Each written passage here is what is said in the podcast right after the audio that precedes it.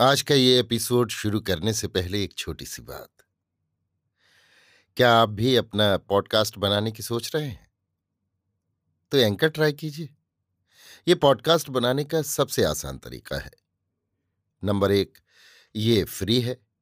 Number दो, इसमें कई सारे ऐसे टूल्स हैं जो आपको अपने फ़ोन और कंप्यूटर पर रिकॉर्ड और एडिट करने की फैसिलिटी देते हैं। नंबर तीन आप अपने पॉडकास्ट को डिस्ट्रीब्यूट भी कर सकते हैं, जिससे इसे स्पॉटिफाई और दूसरे प्लेटफॉर्म पर सुना जा सके।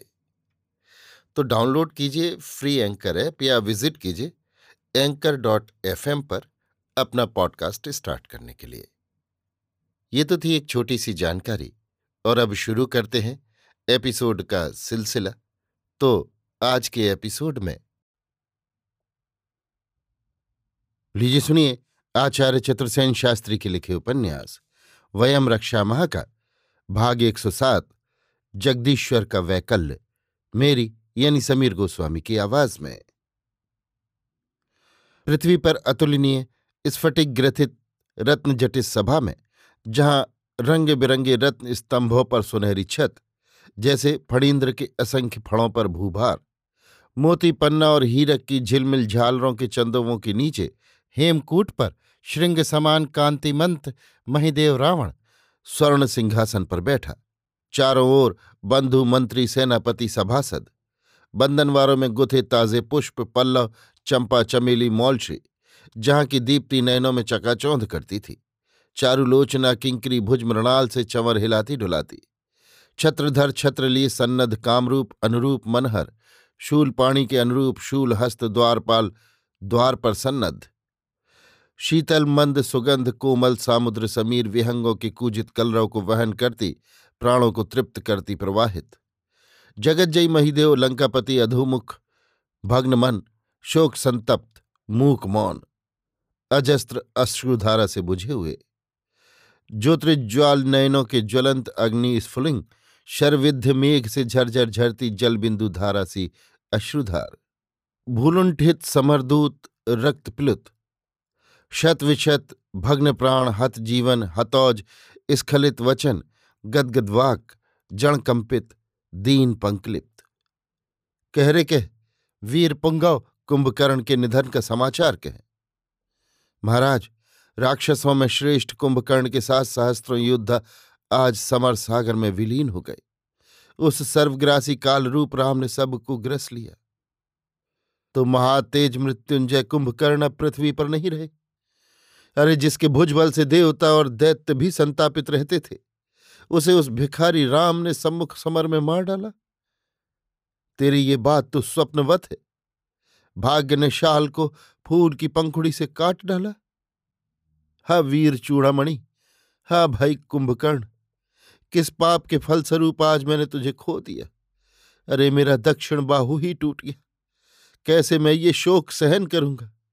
ये दुरंत शत्रु तो इस प्रकार प्रतापी रक्षकुल का नाश कर रहा है, जैसे लकड़हारा एक एक शाखा को काटकर सारे वृक्ष को समूल ही नष्ट कर रहा हो।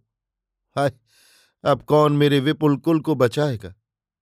अरे सर्वजित, अमित विक्रम, राक्षस कुल रक्षक कुंभकर्ण के सचमुच ही काल कवलित हो गए। ये तो अनहोनी सी बात है। अरे अभाग्नि सूर्प नखा किस कुक्षण में तूने पंचवटी में इस काल सर्प को छेड़ा था? अरे, मैं तो तेरे ही दुख से संतप्त हो, इस दाहक अग्निशिखा जान की गाहक को हेमगृह में लाया था। हाय हाय, कुसुम गुमफिता, दीपावली उज्ज्वलिता मेरी ये अद्वितीय स्वर्ण लंका तो जैसे शमशान हो गई, सुनसान हो गई। अब वीरों की वाहनी यहाँ कहाँ चलती है? अरे, कोकिल कंठी रक्ष किशोरियाँ, वीणा मुरज मुरली बजाकर लंका के रमणीय उद्यानों में नृत्य क्यों नहीं करती? लंका की वधुएँ मधुर गान के स्थान पर रुदन क्यों कर रही हैं? मेरे ही पाप से। इतना कह रावण ने दोनों हाथ से अपनी छाती पीट ली। लंकापति के ये शोक विदग्ध उद्गार सुन और रक्षेंद्र को शोकाभिभूत देख मंत्री सारण ने बद्धांजलि कहा, हे देव दैत्य नर और नाग पूजित जगत जय महाराज, दास का विनय क्षमा हो। आप साक्षात जगदीश्वर हैं, महाज्ञानी हैं। आपको समझा सके ऐसा जगत में कौन है? महाराज, यदि वज्रपात से हिमशिखर खंडित हो जाए तो क्या उसकी पीड़ा से हिमशैल कहीं अधीर होता है? इस भवमंडल में सुख दुख प्राणी को स्पर्श करता ही है, परंतु अज्ञानी ही इससे मोहित होते हैं। रावण ने शोक संतप्त नेत्रों से मंत्री की ओर देखकर कहा, सब जानता हूँ, पर मेरा हृदय हाहाकार कर रहा है। फिर दूत की ओर देखकर कहा, अरे विस्तार से कह कैसे मेरे वीर अजय भ्राता का उस दाशरथी ने हनन किया? महाराज, मैं वो अबूझ कहानी कैसे कहूँ? जब मतवाले हाथी की भांति धनुर्धर ने शत्रु दल में प्रवेश किया, तब उसकी हुंकृति से शत्रु थरथर कांपने लगे। वज्राग्नि की भांति उसके धनुष की टंकार सुनकर शत्रु भागने लगे। हे महाराज, उस समय वीरेंद्र के गजयूथ और हाथी दल के पदाघात से जो घनाकार धूल उड़ी उससे आकाश आच्छादित हो गया और देखते ही देखते वीरवर ने बाणों से सम्रांगण को छा दिया। वर्षा की बौछार के समान बाण ने छूट छूट कर कालसर्प की भांति सहस्त्र वानरों को ग्रस लिया। महाराज, महातेज महाराज कुंभकर्ण ने अपने चरणों के आघात से पृथ्वी को कंपायमान करते हुए सम्रांगण में धनुष लेकर सात दिन विचरण किया तो वानर दल हाहाकार कर भाग चले। यम और वरुण से भी अवध महाबल कुंभकर्ण को इस प्रकार अचल अटल देख सातवें दिन अंगद ने सेना नेतृत्व ले सेना को धैर्य दिया, समाश्वस्त किया। तब शत सहस्त्र वानर यूथ विविध शस्त्रास्त्र ले कुंभकर्ण पर पिल पड़े। परंतु दुर्मद कुंभकर्ण ने उन सहस्त्रों वानरों को इस प्रकार मसल दिया, जैसे हाथी फूलों को कुचल डालता है। उनमें से बहुतों को समुद्रों में फेंक दिया। बहुतों को आकाश में उछाल दिया, बहुतों के खंड खंड कर डाले, बहुतों का हृदय विदीर्ण कर उनका रक्तपान किया। वानर प्राण ले भाग खड़े हुए। वानरों का ऐसा भयानक क्षय देख शोभ से हतप्रभ हो वानरेंद्र अंगद ने ललकारा, अरे ठहरो ठहरो, भागते क्यों हो? चलो आज या तो समर में शत्रु का हनन करेंगे या स्वयं शुद्र प्राणों को त्याग स्वर्गारोहण करेंगे। भय करने से क्या? अंगद के ऐसे वचन सुन मरने की ठान जीवन की आशा छोड़ वानरों के यूथों ने फिर महातेज को घेर लिया।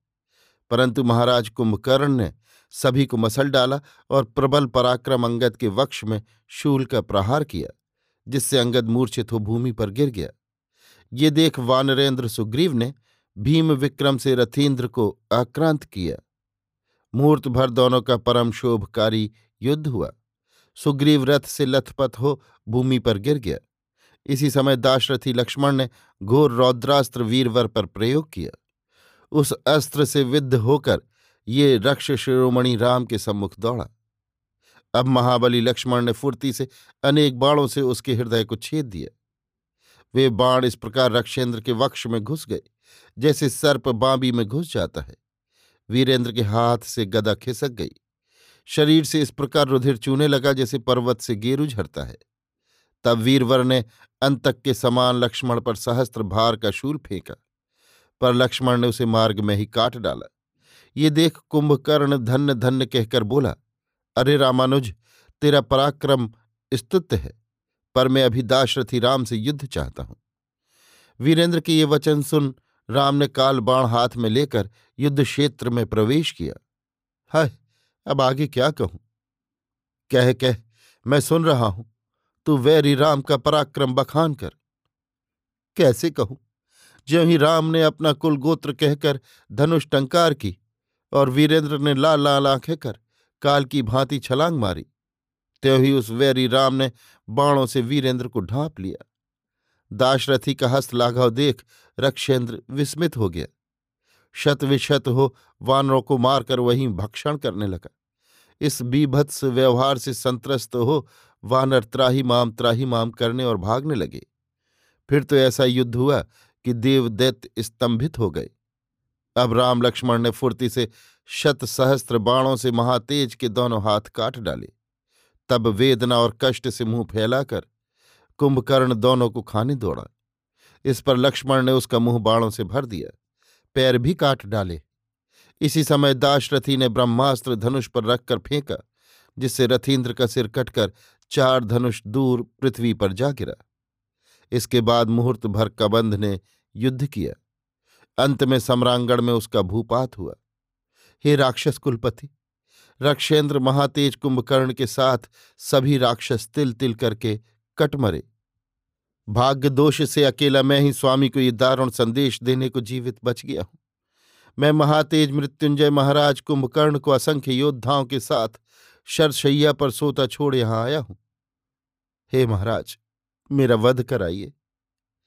रावण ने गहरी सांस खींचकर कहा, धन्य है वीरधारी लंका, हे वीर भ्राता, आज तू जिस वीर शैया पर सो रहा है, उस पर सोने की कौन महाभाग इच्छा न करेगा। परंतु हे वीरेंद्र तेरे बिना मैं जीवित कैसे रहूँगा? अरे वीर, एक बार उठकर शत्रुदल को अतल जल में डुबा दे। देखो, वो वीर धात्री कनकपुरी वीर शून्य हो गई, जैसे ग्रीष्म में वनस्पति पुष्प शून्य और नदी जल रहित हो जाती है। कुछ देर आँसू बहाकर रावण ने फड़ींद्र की भांति सांस भरते हुए कहा, हे भ्राता, तेरे पराक्रम से मेरा वंश उज्जवल हो गया। अब इस काल समर में मैं किसे भेजूं? कौन राक्षस कुल का मान रखेगा? अब मैं ही जाऊँगा। अरे लंका के विभूषणों, आओ, युद्ध साज सज लो। देखूँगा उस राघव को, उसमें कितना बल वैभव है। अब पृथ्वी रावण या राम से रहित होने वाली है। उठो रे राक्षस वीरो, उठो। देवदैत्य विजेता, उठो। जगत जय राक्षस को मारो। आज मैं काल का सामुख करूँगा। इतना कहकर रावण ने स्वर्ण सिंहासन त्याग दिया।